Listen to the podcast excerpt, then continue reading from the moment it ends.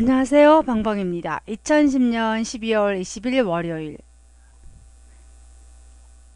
오늘은 미용실에 가서 머리를 깎았어요. 원래 저는 게으른 사람입니다. 특히 미용 방면에는 정말 게을러서 여자로서 자격이 없다고 볼 수 있지요. 대부분의 여자는 아름다움을 가꾸는 일이 여인의 기본이라고 여기는데 말이죠. 저는 보통 머리 하는 일을 미루고 미루다가 마지막까지 미루다가 마침내 참을 수 없게 되면 어느 날 갑자기 미장원에 달려가지요.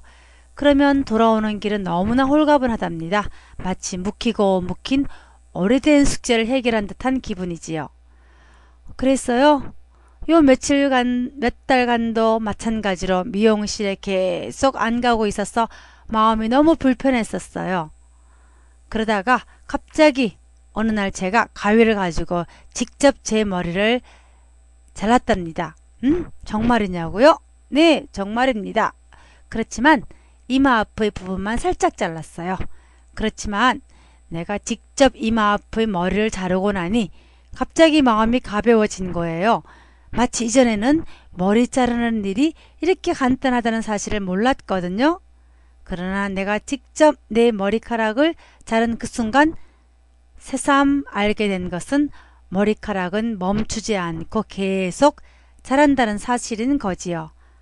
하하하 어찌되었든 간 네? 오늘 나는 머리를 자르고 게다가 파마까지 했답니다. 와 얼마나 홀가분한지